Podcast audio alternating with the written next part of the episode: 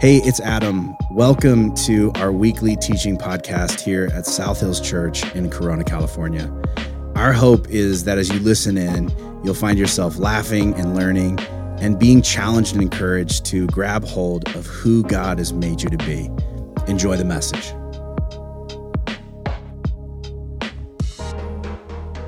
Notice the title of my message is Forgotten. Forgotten. Um, my my car uh, broke down a few weeks ago, and it's been a bummer to be without a, a vehicle. And so I, for a couple weeks, uh, one of my buddies loaned me their their Jeep, and uh, and so I get to drive that. But then for the most part, I've been carless, which means I have had to rely on other people for rides, which is not my favorite thing to do. Um, and so uh, essentially, as a 41 year old man, I have lost complete control of my schedule and I have to just sit around and wait on other people. And you know what it feels like? It feels like being back in grade school. It feels like being back in grade school and just like waiting around, like crossing your fingers, like hoping you were gonna be the last kid to be picked up, you know, hoping that your mom was gonna not forget you that day. Or for me, my, one of my older sisters who would often come get me. And there's a reason why I have this fear because they forgot me on several occasions. Uh, this is a picture of me when I was a kid and my two younger sisters uh, right before their audition for The Shining, and they did not get it. This is a bummer, but they were close. If they would have leaned more on typecasting, they would have gotten it. And I remember being about this age and in grade school, and uh, there was one time where I had this thing after school, and so it was like a drawing class that I stayed after for. And so all most of the other kids had gone home. There was like a couple teachers, and then all those kids in the drawing class, we got out and they all left. And uh, I don't know who was supposed to pick me up. I thought it was one of my older sisters, and she did not come. And so I just sort of sat out front. This is a time before cell phones, and so you just sort of sat there miles from your house, just being like, "I hope people remember I exist." And they did not. You know, they did not do that. They did not remember. And so I'm sitting there, and I kid you not, like the sun went down. I'm telling you, that is one of the most depressing and frightening things ever. Just sitting out in front of an abandoned school and you uh, like I'm hearing dogs barking and howling in the background. I'm like, this is where the werewolves eat me. This is how it ends.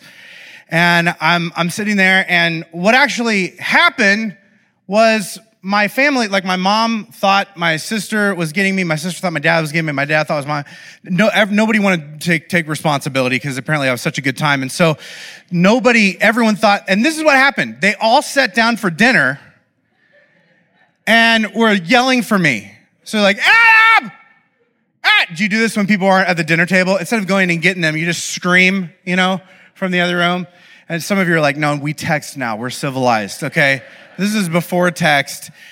Ah! And finally, like, like my mom got so annoyed that she stormed into my room and pushed open the door. I was like, Adam! And looked around and realized I wasn't there. And then started asking around, like, what, did anybody know where he is? And then they all realized, like, oh, we forgot he was a person that had to be taken care of.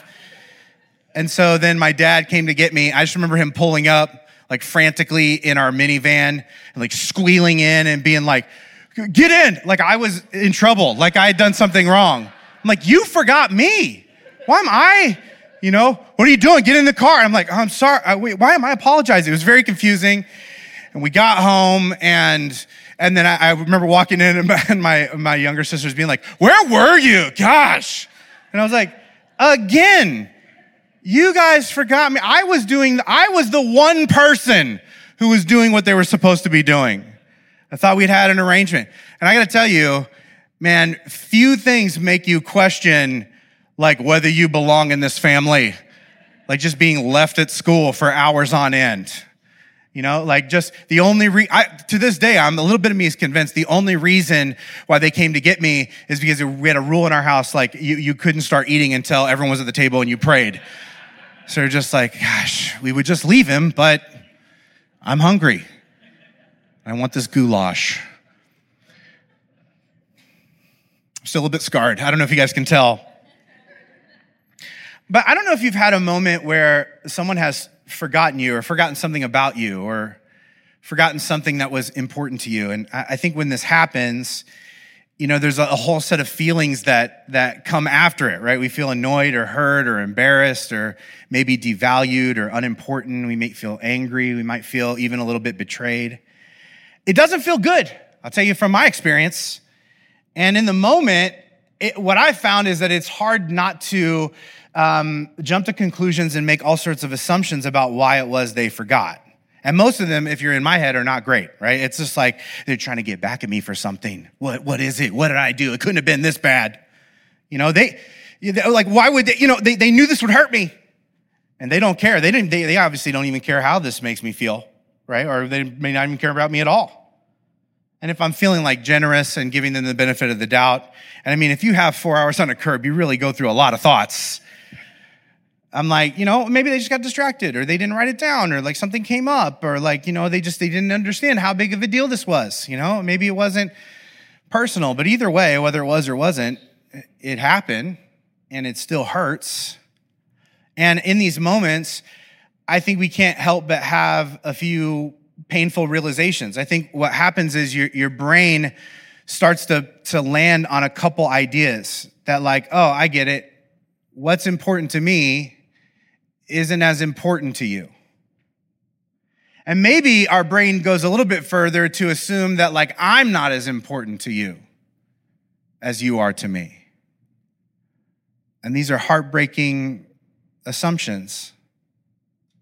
And maybe, maybe you didn't even know how important that thing was to you until somebody you were convinced would always remember forgot. I think it's, it's, it's hard for us not to hang on to moments that make us feel that way. And they come in all different shapes and sizes, right? Wait, so it, you came home, you went to get one thing, you came home with four bags of groceries and you forgot the one thing I asked for, the one thing I wanted, the only thing that I cared about, right? They didn't even remember. They didn't even remember that they said they would help. And I really needed help and I was counting on their help. And they didn't remember that they said that they would help. They forgot that it was their weekend again. And that changes everything. Or maybe they didn't remember your birthday or your anniversary again. Maybe that like the, the raise that they promised to give you after first quarter just sort of slipped their mind. Didn't slip my mind. Maybe they, you ever had this one where they forgot they'd met you before? Whew. That one's tough. I think all these scenarios, all these different moments hit us differently because of the specific story that we've lived. And, and, and sometimes someone else's forgetfulness doesn't faze us, right? It doesn't bother us. It doesn't like, you know, we don't even barely notice it. But other times, someone else's forgetfulness can really hurt us because it shines a spotlight on our biggest fears or deepest insecurities. There's this moment in which you realize, like, ooh, that's a tender spot for me. You struck a nerve. And that's a tough place to be. Maybe in that moment, you were surprised at how bad their forgetfulness stung. It really surprised you. And then there are moments in life when, like, so many things have gone off the rails that we don't just feel forgotten by other people, we feel forgotten by God. And I wonder if you've ever had a moment like this where, for, for some reason, you feel like the whole universe is stacked against you and you're flooded with all of the, the, same feelings that you get when you feel like a person or a group of people have abandoned you, uh, except it's heightened because now what is added into that moment is the, the, the sheer feeling of hopelessness. And it's this reality that I think all of us end up facing at one point or another that, that makes um, this, this question that Jesus is asked on the cross by someone who's being crucified alongside him so heartbreakingly relatable to me. And I want to just read you this scenario and see if there's anything in here that resonates with you too. It's found in the book of Luke, chapter 23. It's in this moment that Jesus is being crucified alongside two other criminals. There's an entire crowd gathered. And in verse 35, it says this The crowd scoffed. He saved others. Let him save himself if he's really God's chosen one. And one of the criminals beside him said, So, you're the Messiah. Prove it by saving yourself and us too while you're at it. You know what's really, really helpful when you are in an excruciating amount of pain? Someone making fun of how much pain you're in. It's great. It is so helpful. And yet you've seen this painting or this picture before at some point of this crowd gathered, Christ hanging naked, these two criminals on either side of him. And in reality, as everyone is yelling and cursing and mocking, the things that these people are saying to mock Jesus reveal that they are just as confused about the purpose of power as people still are today. Like this culture's belief, and I would say even our culture's belief, is that the purpose of power is to make life better for yourself, to get what you want, and to alleviate your own suffering. But Jesus on the cross believes and demonstrates that he believes that the purpose of power is to make life better for other people, to meet their needs, and to alleviate their suffering. It's in this moment where these people are mocking Jesus and essentially saying, like, Look, look at how powerless you are. And Jesus is thinking this exact moment, you don't understand how true power works. In this moment, the one thing that Jesus can't do is save himself because it would violate his values. Because in order to save himself, he would have to doom each of us. And it's something he would never do. It says in uh, the very next verse, verse 40, that the other criminal, the one who didn't mock him, protested, Don't you fear God even when you've been sentenced to die? Like, we deserve to die, but this man hasn't done anything wrong. And then he turns to Jesus and says, Jesus, remember me when you come into your kingdom. What does that mean? Jesus, remember me when you come into your kingdom. He's not just asking God to think about him later, which is typically what we think about when we think of remembering. He's asking God to act on his behalf later. And he says this out of sincerity, out of humility, out of desperation. And I, I, think this is something that we all wonder. I think this is a question that we all find ourselves asking at one point or another. Like when I am at my lowest, when I am in pain, paying the price for my past, is God going to remember me? Like, will He act on my behalf? Or is God like everyone else, really well intentioned, but forgetful? And before I tell you what Jesus said, what his response was, I want to take a quick detour to the Old Testament because there is this story, and it's in the oldest part of the Old Testament, the book of Genesis, the very first of the books of the Old Testament. This story about this figure named Joseph that in so many ways is similar to this story of Jesus on the cross between two criminals. And uh, maybe you're familiar with this story, maybe not. Uh, Joseph, as a kid, was, he had all these brothers. He's from a huge family in the Middle East, and he was his father's favorite. And his dad did not try and hide this. His dad was always lavishing encouragement and praise and like gifts on this kid. And one day the brothers, they just, they, they, they've had their fill. They can't take it anymore. And so they take this kid out when he's showing off something that his dad gave him again, and they beat him to a bloody pulp, and they drag him and throw him into a well. And there's this caravan coming by of these traders uh, from the land of Egypt, and so they sell him into slavery to these people who drag him off to another country. The brothers come back. They tell his dad that he's died. The dad is crushed and heartbroken. And Joseph is now dropped in the middle of a place where he doesn't know anybody. He's got sort of starts off with a cushy job, at least, I mean, the cushiest job you can get as a slave. But then he's falsely accused by this woman that he refuses to sleep with, and he's thrown into prison where he is left to rot. And that's where this story picks up. It says this in Genesis chapter 40, verse 1 that sometime later, Pharaoh's chief cupbearer and his chief baker, there's no word about the candlestick maker, which I find suspicious. Is that just me? They offended their master, and Pharaoh became angry.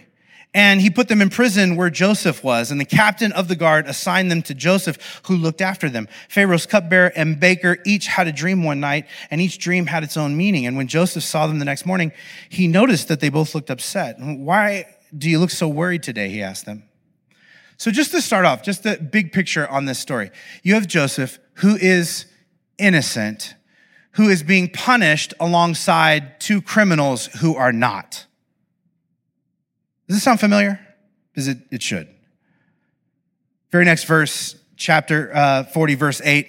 They replied, We both had dreams last night, but no one can tell us what they mean. Interpreting dreams is God's business, Joseph replied.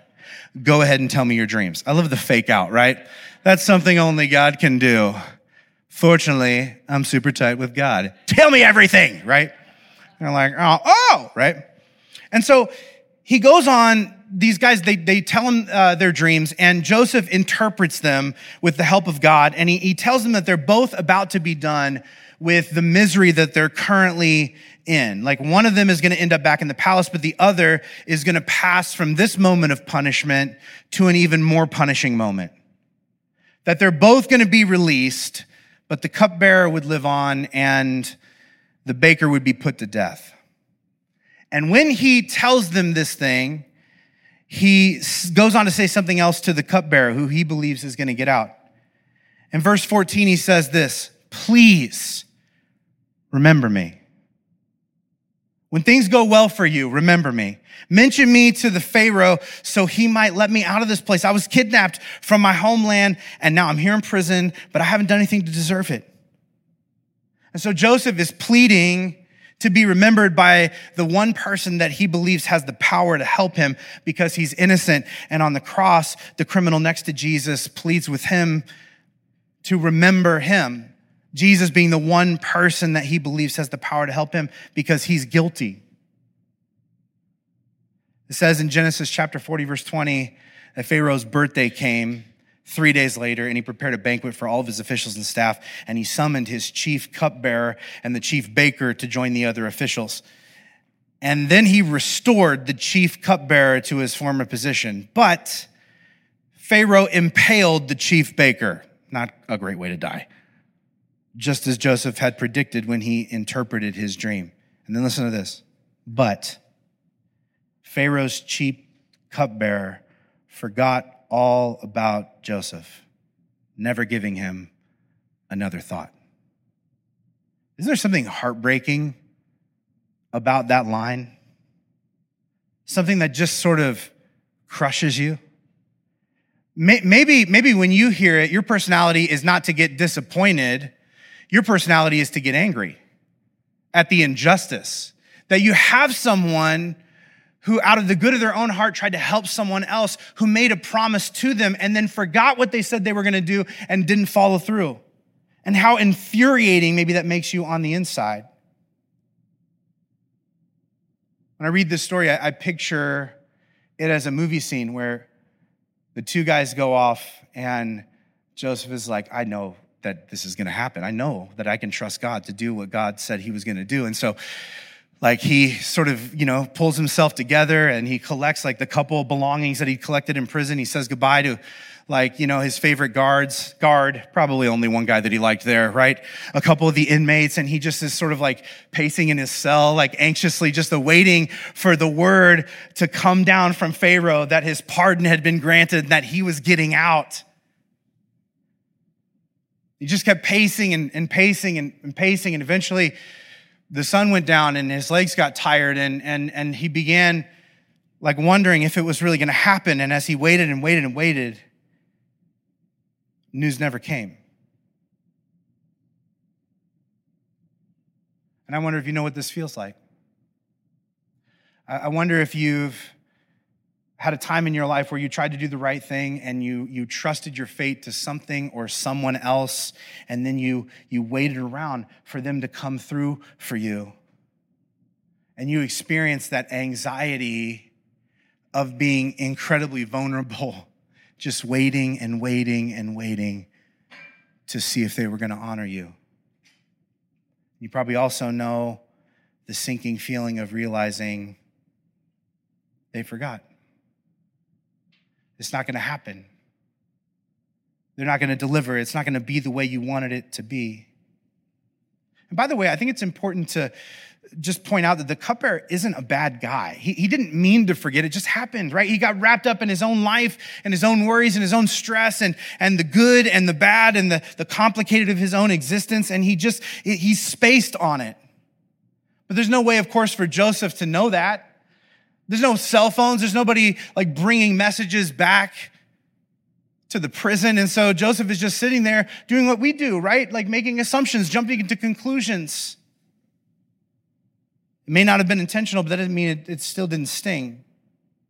And I think it might have even stung more for Joseph because he had all kinds of baggage in his story related to betrayal by people that he was close to, that he thought he could count on. The cupbearer knew this. He knew that this was a, a tender space for him, and yet, what was he thinking? Why would he do this? I can imagine Joseph thinking to himself, I guess what is important to me just isn't as important to you. And I guess I learned the hard, horribly painstaking way that I'm not as important to you as you clearly are to me.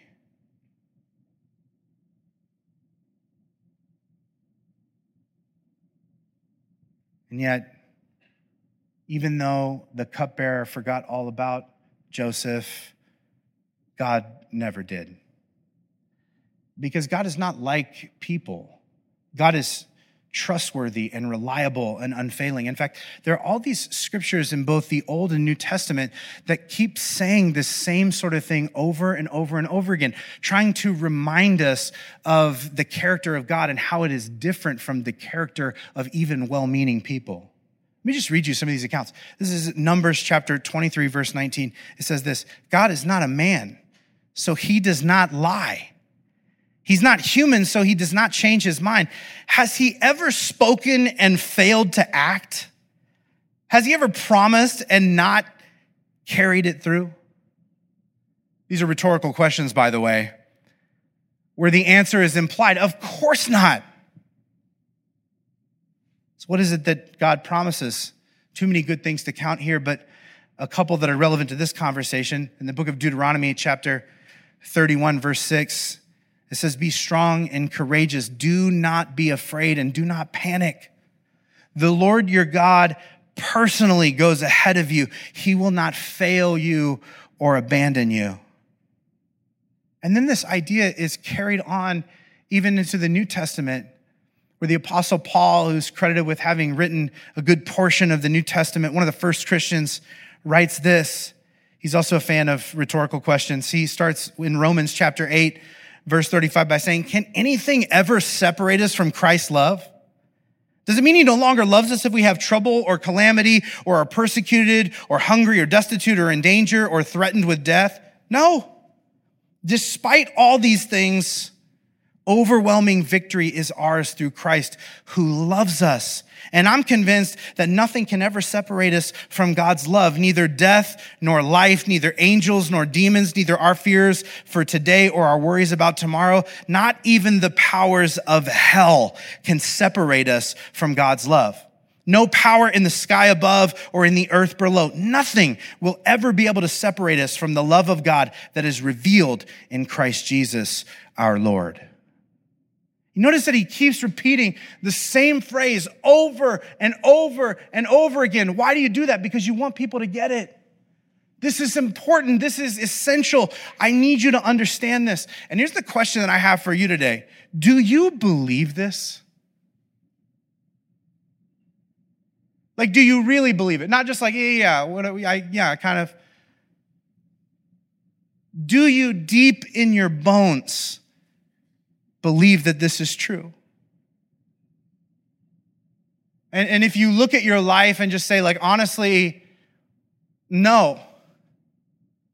I, I have my doubts, I have my suspicions. Like, I live as if it weren't true. And, and I wonder, like, what would your life look like if you really believed that this is who God was? By the way, God followed through with Joseph too. He pulls him out of prison, he places him in the palace.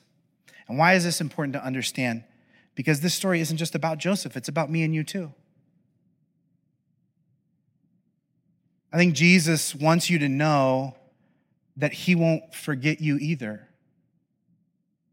that he won't leave you in your prison, whatever it looks like, because we all have things in our lives that seek to chain us to the shadows.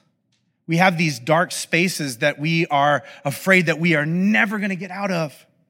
We have certain prisons that we feel stuck in. And maybe for you, it's a situation or it's a habit or it's a mindset or it's a relationship. Whatever that thing is for you, it, it feels, uh, you know, uh, oppressive and, and entrapping and enslaving. I would argue that God wants you to know what he wanted Joseph to know that I see you. I haven't forgotten you. I know how hard this moment is for you. I haven't abandoned you. Put your trust in me because I have something better for you on the other side of this. And he wanted the criminal on the cross to know this too. When Jesus, when he asked Jesus to remember him, this is Jesus' reply. He says, I assure you, today you will be with me in paradise. That sounds great. Maybe you're like, what, what does that mean? Paradise is this term that's only used a couple times throughout the entirety of Scripture.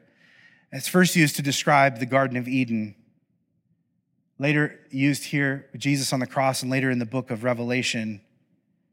But essentially, they're describing the same sort of thing in a very cryptic way. They're describing an experience of peace and joy and connectedness where everything is as God intends it to be. It's what it is. Paradise is what it is to know God, that He is with you, that you are not alone, and that you are never without hope.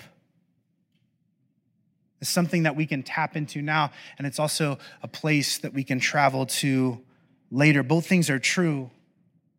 And it's for more than just the thief. The apostle Paul goes on to say to us in, in, the book of Romans that everyone who calls on the name of the Lord will be saved. And yet, Paul wasn't the first person to say this.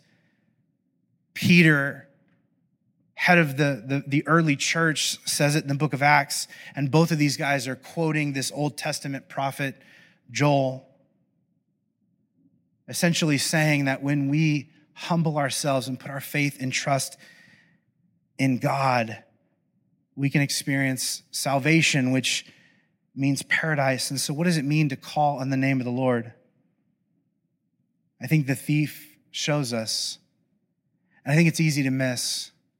He turns to him and says desperately, Jesus. He calls him Jesus. And maybe you're just like, I don't know that that's as cool of an observation as you think it is, Pastor Adam, but what else would he call him? And there's a lot of other things. In fact, throughout the New Testament, the disciples mostly call him teacher and master or rabbi. All throughout the Gospels, really the only people who ever call him Jesus are people who are desperate for healing. Jesus in Hebrew means the Lord saves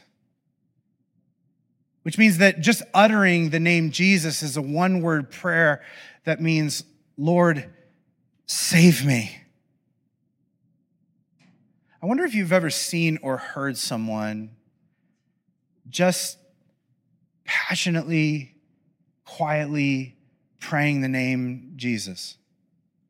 I remember when I was a kid, like going to church a little bit early because my family served there and, and seeing some, some uh, older people that came early to pray before the service. And I remember this one lady in particular would sit on the front row and she would rock back and forth and just whisper the name Jesus, Jesus, Jesus. And I, of course, as a kid, just assumed she's crazy. I wonder if you've ever heard someone who just, that's all they could muster was just praying the name Jesus. Or maybe you've heard a song that talked about how beautiful or how powerful or how amazing the name Jesus is. And you're just like, okay, I don't get it, but you guys are really into that name, I guess. Maybe you've heard people talk about how salvation is only really accessible and available through the name of Jesus. And I, I, think for a lot of us, there's a disconnect here because when we hear Jesus, we just hear a name. But the people at the foot of the cross would have heard more than a name. They would have heard a phrase, a humble prayer. One man desperately turning to another that he believed had the power to help him and whispering to him, please save me. And it's in this moment that his life, his mindset, his eternity is transformed. Because it's when we admit, when we finally come to the place that we admit that we have a need, that God can graciously meet it. Because healing always requires humility. It requires that we find ourselves in a place where we realize we're in over our head, that we cannot escape the situation on our own, that we cannot fix it ourselves, that we cannot bail ourselves out of the mess that we've made or been thrown into by someone else. It requires we humble ourselves and say, Remember me, Jesus, Lord, save me. And a lot of people, including the criminal on the other side,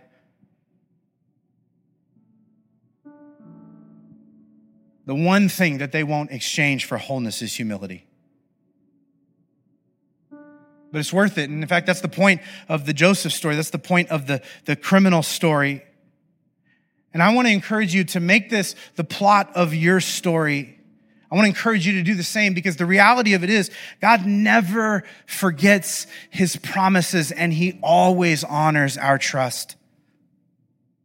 And you don't have to make this decision to humble yourself and trust in Jesus. A lot of people don't. And in fact, God loves you enough to give you this level of freedom. Joseph is surrounded by two criminals one who moved beyond his pain into paradise, and one who didn't. Jesus was crucified next to two criminals, one who humbly asked for help, and one who held tight to his pride and extended his own suffering. And here's the thing. Both of these thieves had the same need. They both had equal access, but only one had the courage and the humility to ask for help, to say, Lord, you've got to save me. And all this brings me to you. Because that's where the ultimate question lies. What are you going to do? Because you and I, we all have the same choice that they had. And I want to encourage you to choose Jesus because unlike everyone else, he will never forget you. And I wonder how you would live if you really believed that how it would change the way you thought about and lived through and approached everything. What Joseph and the thief both discovered is that the promise of heaven gives us the strength to survive a whole lot of hell. And I got to tell you, I don't know what you're going through. I, I, don't know what prison you feel stuck inside of. I don't know the situation, the circumstances that seem to be crucifying you killing everything that is important to you, holding your hopes and dreams hostage. I have no idea what sort of hell you've drawn in the course of life that you are walking through in this very moment. But I do know this that for someone stuck in an actual prison and for someone dying on an actual cross in the midst of the worst physical and emotional hells they could ever imagine when God makes a promise, they know he can be trusted. And that promise of paradise, not just in the future, but, but that can be tapped into this very moment. The promise that despite how you feel, you are not alone. You have not been abandoned. The universe is not stacked against you and hope is not lost. And when these people grabbed hold of this and trusted God for this, their paradigm shifts and they begin to experience paradise in the here and now. And I wonder what sort of hell you are pridefully trying to muscle through on your own. And God's message to you is just simply turn towards me and whisper the words, Jesus, Lord, you got to save me. You got to pull me out. You got to rescue me. You got to help me. I am in over my head. And I wonder if your humility in that moment to whisper that one sentence prayer, Jesus. I wonder if it would have the ability to transform everything about what comes next. I want to end this service in sort of a different way. And unfortunately, it does require standing. Um, so I'm going to ask you just to stand to your feet if you're capable. And we are going to close um, by singing one final song. It's a song about the beauty and the power of the name of Jesus. And you probably heard this song before. Maybe you've even sang it before and just been like, I, I don't get it, but I like it. Today's the day you sing it because you get it. Because you get it and you mean it. Because it's real for you, because it comes from a place of desperation, of honesty, of humility. That when you whisper the name Jesus, you're not just calling on a name, but you are humbling yourself. That you are surrendering to something that is bigger than you, the one and only thing that can promise you paradise. And today, as we sing together, I pray that you open your heart and envision the thing in your head that you feel stuck in. And I want you to envision Jesus making a promise to you that he will never break. I won't leave you. I won't forsake you. I won't ever forget you. I'm not even capable. Trust me. Let's sing. Thanks for tuning in to this week's message. We hope you heard something that spoke directly to where you're at right now in life. To find out more about our church, hit up our website, southhills.org slash corona, or follow us on social media at South Hills Corona. And if our messages have made a difference in your life, help us get the word out by rating and reviewing this podcast. And as always, you can support the ongoing work of our church by giving through our website at southhills.org slash give and selecting the Corona campus.